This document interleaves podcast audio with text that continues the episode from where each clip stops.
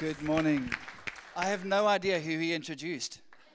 I'd like to meet that guy. Uh, so good to be with you today. Great privilege to be with you. Please grab a seat. Some of you are still wondering what to do. Sorry, that was my bad. It, it's so good to be with you here in Cape Town. Uh, I'm, I was saying to, to Jace and Sue earlier that I think it's not right, to be honest. I think it's ungodly that when you arrive to a church, you look over and there's Table Mountain just down the road. We have a beautiful view of pylons. And um, so uh, it, is, it is always a privilege to be in the promised land. Um, you know, I think you guys are going to be disappointed in heaven. Um, Cape Town is just, it's such a joy to be here. Uh, you know, g- genuinely, um, it is a privilege. And, and I know, and, I, and can I just say this because it's really important? So often when, when guests come to a church, it's kind of maybe you sit there thinking, you know, it's, it's really nice for the, the, two, the two sets of pastors to be nice to each other because that would be like the appropriate thing to do. Um, I have no idea who Jason in, introduced because I, I, I don't know that that's even remotely true. But but genuinely, the more I spend time with Jason and, and Sue, the more unsaved I feel. And um, so I'm just grateful to, to have a friend that loves Jesus and who uh, helps me to love Jesus a little bit better. Uh, you know, it's, it is it genuinely, you, you, you, serve wonderful leaders. And uh, it is wonderful to be in, a, in, in, in, the presence of someone who so cares so deeply about your soul and who is so desperately passionate about making sure that you're okay. And, uh, and, and, and that, that is rare. It's, it's not common. There are a lot of leaders in the world who love big churches and love to, to, to have influence, but there are not enough leaders who genuinely care about your soul and you serve leaders who are genuinely interested in your soul. So thank you again. It's been a privilege to be with you. Um, great, great season that you're busy with. Uh, congratulations, Legacy Church, on your name. And. Um, and uh, in our church, we have an expression that legends leave a legacy. Uh, we, we, call our volunteers legends. And uh, so it, it, legacies are important, aren't they? And I think what you're doing here in, in, in, the city of Cape Town, such an important thing. I mean, bottom line is Joburg is obviously the greatest city in the world. Uh, Cape Town's trying to catch up. I get it. I get it. Completely the other way around. When Jason was talking about Alberton, I said to Nikki, he didn't mention it's the armpit of South Africa. Um, and uh, so, uh, you know, no one gets excited about Alberton. Where are you going to live? Alberton. They go, where? Yeah, that's exactly it. Um, but it is, it is a city, Alberton, that is uh, making a difference to, this, to the south part, southern parts of Joburg, and we're, we're excited to be a part of that. And, uh, and, and it is just a great privilege to be with you today. So, you ready for the word this morning? Yeah. So, um, wise decisions, hey? I think potentially one of the most underrated topics uh, is looking at how we can make better decisions. Most of the problems we have in life, we all know this, almost every problem that we have is as a, a result of a poor choice. And uh, if we're not careful, uh, we make poor choices without recognizing that we've made the poor choices which is probably worse because we, we, when we choose to make a bad choice, uh, that, that is really an indictment on our perhaps character or, or, or, or our value system. But when we don't know what we don't know, that is a very dangerous place to be. Because unless we recognize the error of our ways or recognize the poor choices we're making, we're going to consistently make worst choices, right? So there's a process to move forward. And, and I think what I love about the concept of, of gaining wisdom is that it requires intentionality beyond running or flying by the seats of our pants, so to speak. It's this idea that you and I have to consciously think about what we're about to do. And, and that for some personalities is really, really difficult. And, and if, you've, if you've ever done any kind of personality assessment, you will all know this, is that there's some personalities who are deeply committed to thinking about what they say. Then there's personalities like me. And, and to be honest, you, you know, shock value is awesome. And, and sometimes we have to be careful about what we speak. We have to think about our words, we've got to think about our actions. For some, it's easier than for others. Quieter people, more reserved people have no idea why it's such a big job to watch what you think and say. For the outgoing people, that is a mission, man. Like it's hard work. And we have to work through those processes. But that applies to every part of our lives. And that means that we have to pay attention to some things that we might feel or sense that things that we sense to guide us and direct us. So Jace asked uh, me today to speak on a topic which I think is tied to the series, which is so powerful, which is the conscience choice. The conscience choice. In other words, pay attention to the tensions. And uh, that is important because tensions in our life are, lives are really important. The tensions we sense are not just a frustration or a niggle or a nag. They are there for a reason, there for a purpose, and all of us have tensions. And this is key. This is key. Our conscience is tied to these tensions. So someone once asked me years and years ago, um, you know, what does God sound like? That's quite an interesting question. What does God sound like? And and, maybe, maybe the easiest way to, to describe that might be that God sounds like the voice in your head that you recognize as your conscience. What does God sound like? And maybe that's important to recognize because if the voice was not the voice you recognize, it's probably our own voices in the form of our conscience. If we don't, if we heard a voice that was different to that, we might get some help. It would be quite scary. I mean, if you heard Brad Pitt's in your Brad Pitt's voice in your head, you'd be like, "Whoa." I mean, I think I think James Earl Jones's voice would be pretty cool. Welcome to CNN. You know that old yeah that you know, he was Darth Vader, which is so cool. Trevor, I am your father. Like, be like, whoa, whoa. But, but hey, if it's a voice you recognize, it's, it's a voice that we start to ignore too. It's a comfortable voice, but we ignore that voice. All of us. And I'd like to say that, that some of us are immune to this, but none of us are. So just before we pray, I want to talk today about this conscience choice. Pay attention to the tension. You ready for that? So, Father, we thank you, firstly, that you love us, and secondly, that you want us to be more like your son, Jesus. Help us today as we go through your word to receive more of who you are, not for our own sakes, but for yours. That we will be better people for it in Jesus' name. Anyone said? Amen. Amen. So here's a question How do we make a choice that's better? How do we make choices that are wiser? How do we make choices that cause fewer regrets? Great question. And maybe it comes down to simple things like this, starting with the idea that when you and I try a food sort that we don't like, we automatically remember we don't like it. Maybe it's repulsive in some way. We don't like it. Uh, and, and that reminds us that we should never make that choice again. There's something that sparks it. Now, I don't know about you in Cape Town, but uh, I, I, this is really important. You, how many of you like olives? Give me a wave if you like olives. You need to be saved. Yeah. You know, the, the, the, reality is if you like olives, you need to meet Jesus. By the end of the day, we'll give you an. Listen, those things are disgusting. Like, have you, have, if you go back in scripture, God, God, this, is, this is it. Think about this. Think of this like Old Testament theology, like all the way back. God decided that he would anoint kings using olive oil. Why? Because no one should ingest it. It should be poured out over someone, not in someone. Olive Asparagus. Anybody with a, like asparagus? What have you been teaching this church, sir? Listen, that's like elephant snot. Now, question, question. How many, listen, genuine question. How many of you like avos? Well done. If we go back in scripture, all the way back to the time when Adam and Eve were walking in friendship with Jesus, Eve saw the fruit on the tree of the knowledge of good and evil, and it was good. It was spelled A V. I don't know how to spell avocado. and there we go. When you see an avo, that is no wonder Eve was tempted. It is such a good fruit. The only question I have theologically is that she had a bite of it, and you don't really bite through an avo. But anyway, she had a pocket knife, wasn't spoken about. She just but Avo is uh, God's gift to the fruit world. Notice that we didn't pour avocado oil over people. So when you eat an avo, you go, oh, good choice. When you eat an asparagus, your body goes like this. now, the reality is, why would you put an avo on a pizza? Why would you destroy God's gift in the form of starch with an avo? Choices. How many of you like coffee? Give me a wave if you like coffee. Quality work. Quality work. How many of you like vodka? Give me a wave. Oh, no, sorry. Wrong meeting. Bad. My mistake.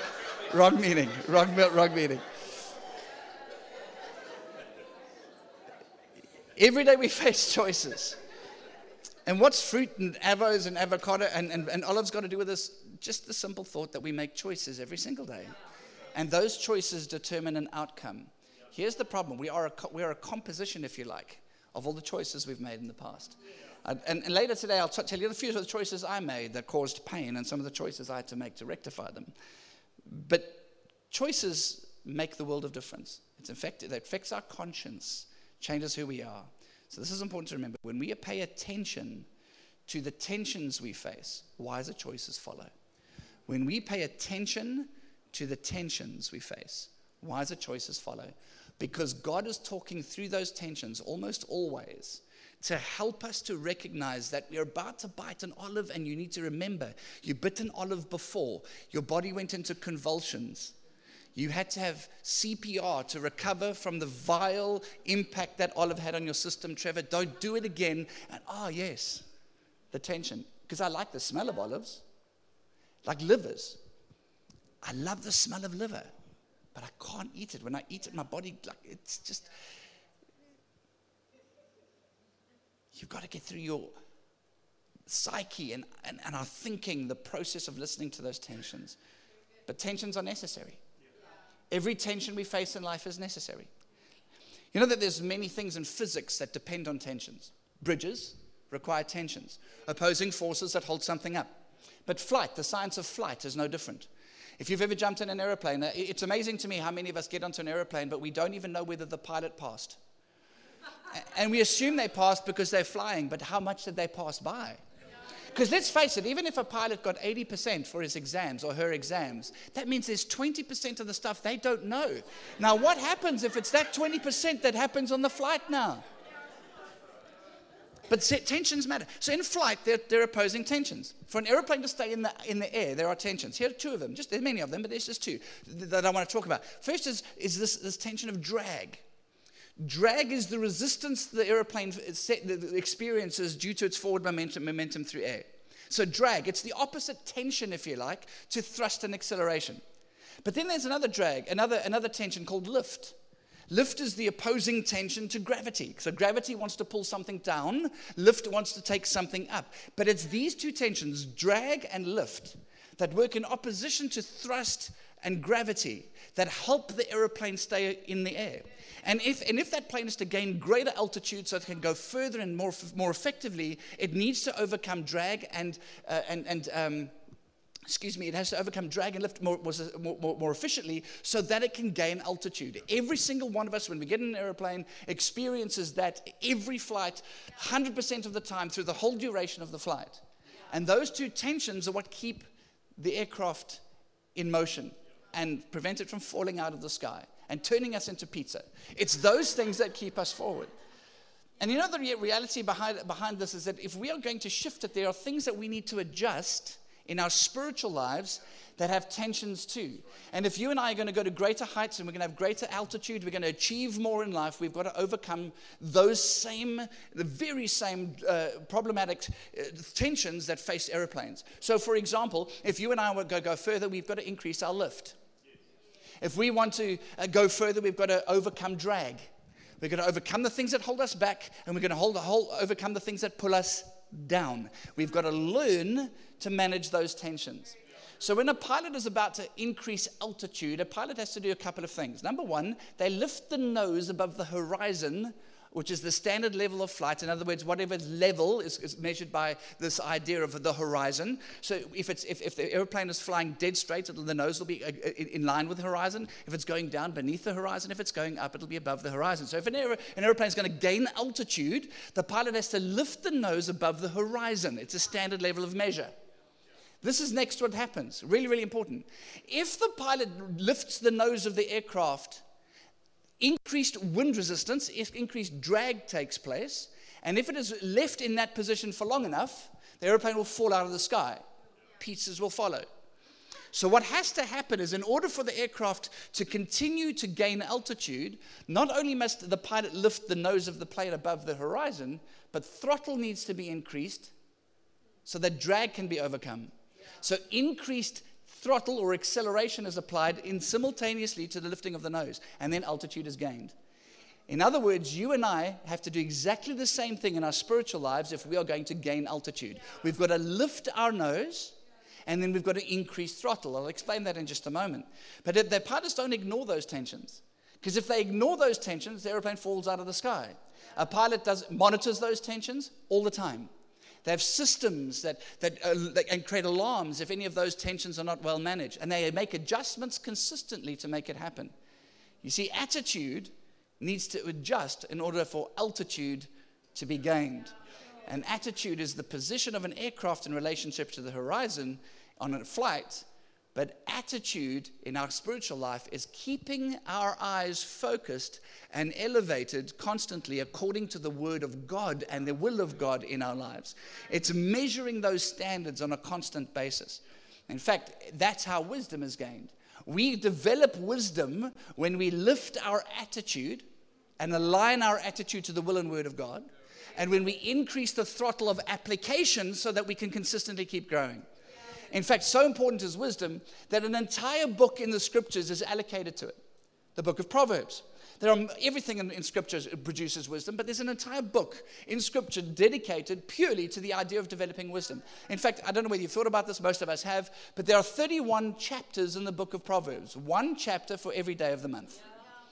So if you and I choose to gain wisdom, if we lift the attitude of our lives towards the standard of God's word, we start to lift our entire demeanor, our choices improve over time, and we become more effective. Proverbs 1 teaches us something really, really simple. He says this these are the Proverbs of Solomon. Solomon wrote most of the Proverbs. The, the, their purpose, talking about Proverbs, is to teach people wisdom and discipline. It, wisdom is nice. We like this idea. We need to have wisdom, but none of us like the idea of discipline. Yeah. But bottom line is, if you and I are going to, to gain greater wisdom, if we're going to lift our attitude, if we're going to gain distance and efficacy, we need to be disciplined. We need to have the wisdom that is formed through application of God's word, but more than that, we need to be disciplined in that application. If you and I are going to lose weight, there is no way we can do it haphazardly without any real discipline. We're going to have to work at it. So we need to, to, to go through the understanding that the purpose of the Proverbs is to teach people wisdom and discipline, to help them understand the insights of the wise. Their purpose is to teach people to live disciplined, there it is again, and successful lives, to help them do what is right and just and fair. These proverbs will give insight to the simple, and I'm so grateful because that applies to me. Insight to the simple, knowledge and discernment to the young, I'm 27. So that over the last, so, so that when we have this discernment of the young, everybody can recognize that as we move forward, tenure, academics, experience, none of those things are the determining factor for wisdom. So we might have gray hair that doesn't make us wise, it makes us old. We might have been in an organization for 25 years. That doesn't mean we've got 25 years of experience. In fact, in, in most of my experience, when I meet people who've been in business for a long time, it's not 25 years of experience, it's one year of experience repeated 25 times. You and I have to recognize that tenure isn't a measure, age isn't a measure. What is the measure? Let's go through it again. Uh, that the insights of the wise are found when we have a disciplined and successful life and we do what is right, just, and fair, and these proverbs give insight to the simple, knowledge and discernment to the young. It's understanding the word of God in our world that provides wisdom, providing and only providing if we apply it. Many of us hear the word of God but don't apply it. In fact, I would hazard a guess that every single one of us in this room has heard a message in at least the last two or three weeks that had some profound impact on us, yet we've done nothing about it. I'd like to tell you as a pastor that I apply everything I, I, I learn. I don't. That's why I'm, I have a wife. God the Father, God the Son, God the Holy Spirit, and God the Holy Spirit in my wife, Nikki. And that's what keeps us on track. I was meeting, I met a woman a little bit earlier today who said, I'm the neck that turns my husband's head. I won't mention her name. She's sitting in the front row. I won't mention her name. We're on a journey, aren't we? And if we and I need to gain this wisdom, so what do we do? Two things. How do we keep lifting the attitude? How do we, how do we keep gaining altitude? How do we make wiser decisions? How do we listen to our conscience and pay attention to the tensions? Two, two, two things in particular. Develop an attitude that hungers for godly wisdom.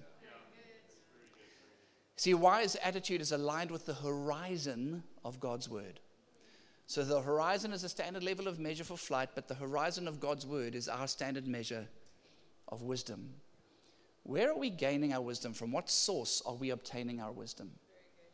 Can I ask a question today? Are we getting wisdom from CNN, from Fox, from YouTube videos, for TikTok, Twitter, social media mechanisms of all kinds, newspaper articles, magazines? Where are we getting our source of wisdom from? And the reason that's important is because everybody has an opinion, everybody has a view, but how many of those things are accurately aligned with the horizon of God's word? And the question comes down to this is how hungry are we for it? How hungry are we for it? How desperately do we want to know the truth? Many people say the truth sets you free. Well, the truth doesn't set you free. The truth does nothing for you. Knowing the truth sets you free if you apply it. We've got to recognize that all of those things that we see every day, the words that we read, the, the, the stuff we ingest, the movies we're watching, are shaping our choices. That's why when we're looking at our parents, parents, if you have young teenagers, can I encourage us to be extraordinarily wise about what we, what we allow them to watch? And maybe all of their friends have TikTok accounts and let them to watch TikTok. Can I encourage you not to let your kids watch TikTok? TikTok is a desperately evil mechanism to wreck your kids' lives. Yes, there's good things on TikTok, but most of it isn't. And we've got to be recognizing the, of the, of the fact that some of our kids are watching and, and, and developing their worldview, developing their characters, developing their outlook on what they're reading or watching and listening to some weird, dysfunctional people who have decided that they need a platform on some kind of social media uh, context, and they are speaking life or death into the lives of your kids. What are we watching? How many of us watch the news fastidiously? We've got to watch the news because I've got to be aware of what's happening in the world. And yes, there's truth to that. But if all we do is consume what News 24 shoves down our throats, what we're listening to is an, a, a journalist's perspective on stuff. It doesn't make that journalist accurate. In fact, as we move through life today, we start to recognize that fake news is often distributed by the world's greatest media corporations. So, what are we putting into our hearts and souls? Why are people depressed a lot of the time? Why are people anxious a lot of the time? It's not necessarily because there's a chemical imbalance of some kind. It can often simply be that you're ingesting garbage all the time. And if we change what we ingest, maybe something could change. We need a hunger for God's wisdom. Look at this. The purpose is to teach people wisdom and discipline and to help them understand the insights of the wise. We look at people around us and go, My word, that person is so wise. And yes, they might be, but what made them wise? How did they become wise? What crafted their wisdom? It largely depends on what we're consuming. You see, paying attention to the tensions teaches us wisdom and teaches us discipline. I'd like to, to, to, genuinely believe that, that the discipline needed to be successful in life comes naturally. It doesn't.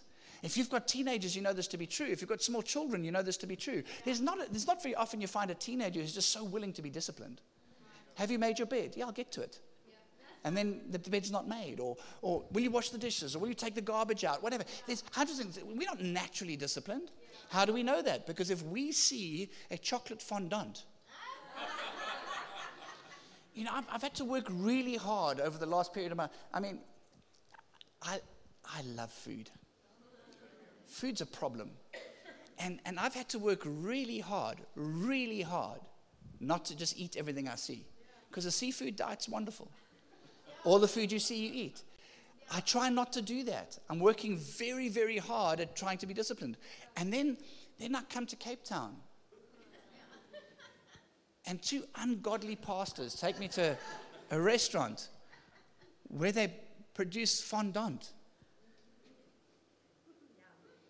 I said no. But it was so hard, so, so, so hard. And, and my wife, you should try this. It's so good. It's the best chocolate fondant I've ever had. But if you know Nikki, every time she goes to a restaurant, it's the best restaurant she's ever been. It doesn't matter what it is. But there has to be some kind of discipline. I'd like to have eaten that fondant. And I'm not trying to be, bra- but listen, it was hard, eh? Although I did the day before have some chocolate thing, which was so amazing. So, I, yeah, I'm weak. I'm weak. But God's word matters. So, are we ingesting the right things? Are we disciplined? Here's a question When last did we spend time in God's Word? Not, not in church, because that doesn't count. Can I be a little cheeky? Is that okay? I wonder if you've ever heard someone say to us like this. They've said, Listen, well, I had to leave that church because I wasn't being fed. I hope you vomited on them. Because you see, the reality is this this is where we get life wrong. Why is it the church's responsibility to feed us? That's like saying, I refuse to go to Ocean Basket anymore because yesterday they didn't feed me. Well, did you go? Did you order? Did you feed yourself? You see, the church's job is not to feed you. The church's job is not to feed me. The church is to top us up. The feeding happens all week. We read the word, we understand the word, we navigate and study the word. Then we come to church for a top up. Go back to Ocean Basket analogy you order a meal and you have a top up. You ordered the top up. When we come here today, today's a top up. Hopefully, if, if, this is the only, the only feeding we've had, you're going to be starving. You're about to be anorexic spiritually. The, the church is not, the church's job is not to feed us. The church's job is to top us up, but we've fed ourselves all through the week and we've engaged Jesus, we've connected with Jesus. and we're growing with him. But we've got to hunger for the word of God. We've got to hunger for wisdom. If we don't hunger for it, then don't blame anyone else for the stagnation. We've got to move forward. Because tensions are often the quiet, still voice of Jesus. That when we're about to make a decision, we feel awkward, we feel conflict about that decision. And my we're going, like, this is a crazy thing. I want to do this, but I have this nagging feeling I shouldn't. I hate that feeling. I really want to sleep with this girl. She's so hot, and I want to. And she's got, yes, she's nice. And, and I, and I, and I want to, and, and I'm desperate, and, I, and, and, and this nagging freaking voice yeah, yeah, in my head. And, and then we don't, we don't, we're like, oh, wow. And then she's like, wow, how can you dress like that? That's a sign. And that nagging voice. Why does that happen? Because the Holy Spirit is warning us, particularly as followers of Christ. Bad plan. B- bad, bad plan. But if we don't hunger for wisdom and we don't ingest the wisdom of God, we'll, we'll never hear the tensions clearly enough. Because tensions are often the prompting of God's wisdom. And if we listen to those tensions, every time we encounter a decision that we need to make, every time we listen to those tensions, we're more likely to ask questions than to demonstrate our knowledge. We're more likely to recognize our weaknesses rather than promoting our strengths. We're more likely to look for insight and understanding before acting. We're more likely to be disciplined. We're more likely to lead and adjust, sorry, lead and in a just and fair manner. Leaders who are abusive of power or leaders who are unjust is because they don't see hunger for wisdom. We're likely to make better choices. In Proverbs 1, verse 4, these proverbs will give insight to the simple and knowledge and discernment to the young, which is amazing because IQ and education and social standing and wealth are not important. You don't have to be eh, intellectually uh, stimulated. You don't even have to be intellectually a giant of any kind to have wisdom. Because wisdom isn't eh, based on academic performance. In fact, I'm sure every one of us in this room has more than once encountered a, someone who's an academic genius but is of no earthly value to society. Being clever doesn't make us wise. Being, having an ability to study and learn and get 16 PhDs doesn't make us wise. It just makes us well educated. And in a society that focuses on all sorts of woke agendas and weird ideas, we start to recognize that wisdom is not even applied to age. Gray hair, as, as I said, isn't indicative of wisdom. But what happens when we hunger for God's word is that his insight is poured into ignorant, less experienced, or less educated people.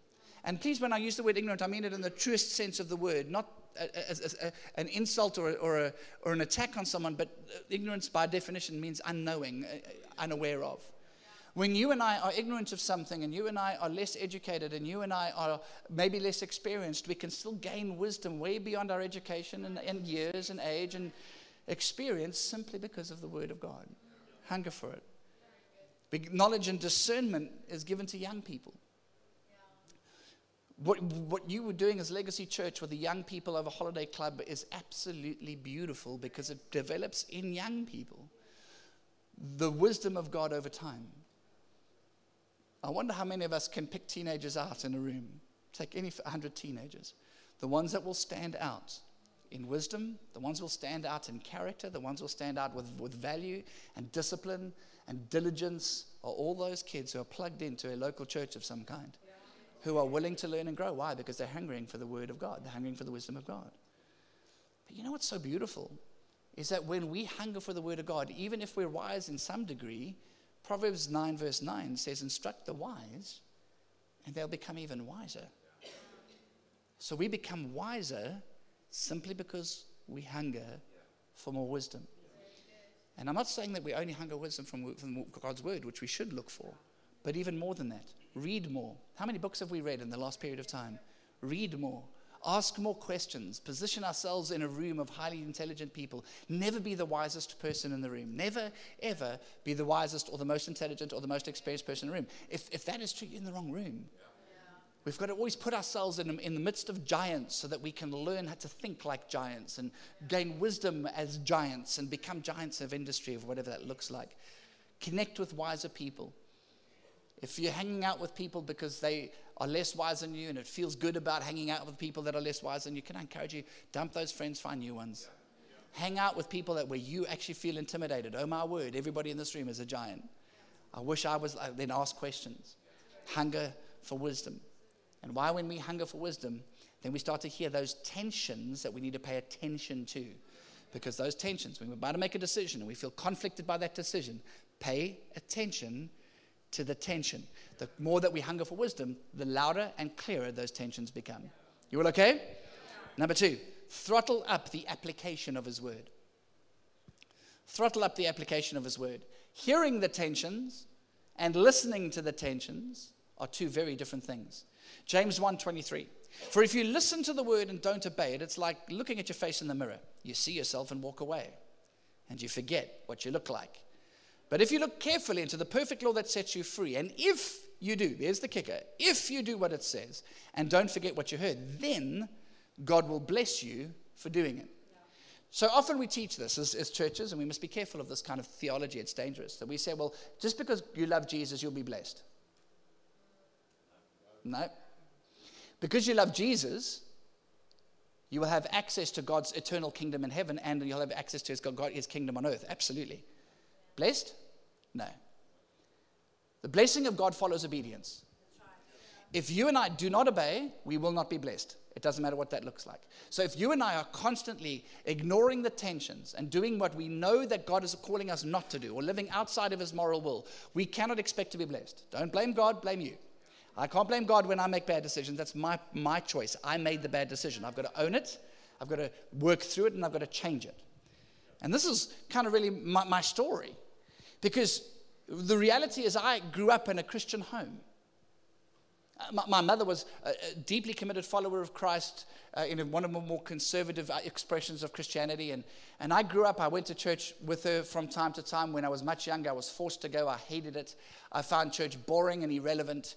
But I heard God's word. I heard it. In fact, I could quote it.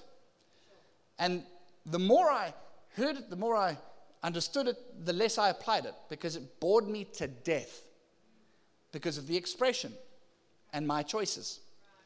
Long story short, I did my national service. I came outside out of my national service and I discovered that life was filled with attractive alternatives and they were wonderful. I'd like to tell you that I, I was you know, ashamed of and regretted those decisions. I, don't, I didn't, and I still don't. I, I lived, I, I, I like drug usage. I, fortunately, I never took anything too hectic, but I, I smoked heaps of weed. I can tell you, even in Cape Town, where to buy good weed. You can talk to me after the service. I smoked weed. I was more than just a little promiscuous. I drank heavily. Uh, it was wonderful. Now, that doesn't sound like a pastor should be speaking, right? You shouldn't do all of those things. I did them. Did I regret them? No. I didn't recognize it at the time, though, that my life was going along a path yeah. that would ultimately or could ultimately destroy everything that was of value to me. I enjoyed my life. I enjoyed the partying. I enjoyed the drinking. I enjoyed the drugs. I knew the Word of God. I still knew it. Are you with me? Yeah. Then one day I was sitting at a pub in Rivonia, just outside of Sandton, and it was Sunday afternoon, about three o'clock, when one of my colleagues that I got to know very well was sitting with me, and he said to me, Hey, listen, would you want to come to my dad's church with me tonight? Now, that was quite sobering in, in the literal sense because I suddenly realized, oh my greatness, this guy who I've been high with and smoked weed, cigarettes and weed and drunk and all sorts of stuff with. I'd been high in his house. Like in his house, in his house, house. And because I'd been exposed to the Word of God to some degree, I had this misnomer, this, this weird idea that there must be a very special place in hell for a dude that gets high in a pastor's house. and I looked at him and I said, Your dad's what? He said, My dad's church. I said, Dude, did it never ever dawn on you to tell me that your dad was a pastor? He said, Well, I didn't think it mattered. I'm like, my, whole, my eternity's flashing before me. I think I'm, I could feel the heat on the soles of my feet. So I decided, okay, maybe it's because I was a little drunk and I figured that's, because normally I wouldn't have gone. And, and I went to church. And, and as I was driving there, I was processing, what do I do when I see, like, this is madness. And I get to the church and and I hated it. It was terrible. You know what was happening? People were clapping their hands in church. There was a band with drums and stuff. Like, that's irreverent. There was smoke. Like, dude, the only time there should be smoke is from weed in the car. What is this happening? People were talking to the, po- they were like talking back to him. Like, who does that? And I sat in this church going, This is bizarre. Now, I love rock music, it's probably my favorite genre of music. And I'm like, This is great. But like, like in a church, this can't be right. And, and I watched all of this happening. And, and then he said, How did you enjoy the service? I said, No, I'm not going back there. And I don't know how to explain this to you, but I woke up the following Sunday and my car drove me to church. I don't know how it happened. I, I ended up going back. A few weeks later, sitting in the back row of a church building, I responded to an altar call. I gave my life to Jesus Christ in that church. And this is what's amazing. I'd like to tell you these stories that you hear so often when there's this beam of light and everything comes right and everybody changes their world and it's instantly over. I didn't. Weed is good. I loved it. Drinking was great. But I had to change the application of my life. You see, knowing the truth and applying the truth are not the same thing. So, as we close, I want to share some thoughts on what I had to do. I had to stop smoking weed. I had to make a conscious decision to stop smoking weed. It was January, it was about five or six months after I'd given my life to Christ. I felt God say to me, It's enough now, stop smoking weed. Like you would have thought that that would have been an automatic response, but it wasn't.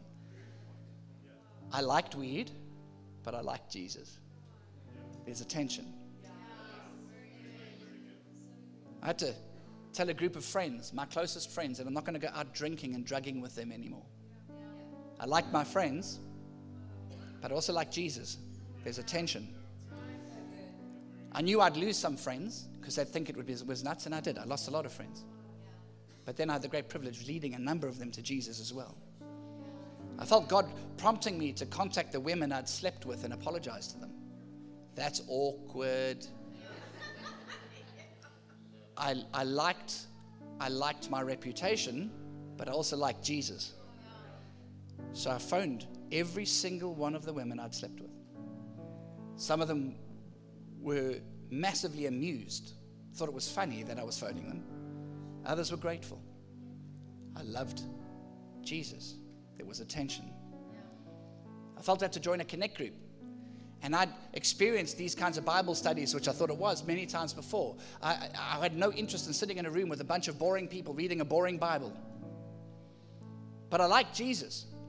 So there was a tension, and I joined the Connect group. 22 years later, I am still friends with most of those people who were originally in that first Connect group I attended. I had to become sexually pure. Man, that was hard. Oh, my word. I like sex. Like, who doesn't? If you don't like sex, there's something wrong. Sex is awesome. But I also like Jesus. There's a tension. So when Nikki and I met, we kept sexually pure. That wasn't easy. I mean, she just looked at me and said, hmm, I got to have me some of that. I recognized my call to full time ministry. Here's the thing I love the corporate world. I loved the money, and I earned a lot of it. I loved the rush. I loved the, the entire energy that was required, the, the drama of it all. I loved the corporate world. But I loved Jesus. And I felt God calling me to put all of that aside. I took a 51% salary cut and gave up over a 100,000 Rand bonus the day I gave my life to, I came to stepped into ministry. There was a tension. You see, ultimately, wisdom is applied knowledge. And if you and I hear those tensions, as uncomfortable as they are, until we choose to pay attention to the tension, we will stagnate and we'll make more and more poor decisions. Proverbs 1 7. How does a man become wise? The first step is to trust in the reverence of the Lord. So, can I encourage you today? If you want to lift, to go to new heights, lift the nose of your life and align it to the horizon of God's word. Apply throttle so that you don't lose airspeed and crash, and apply the word of God more and more. And as you and I do that, we'll make wiser decisions and have fewer regrets. You've been helped today?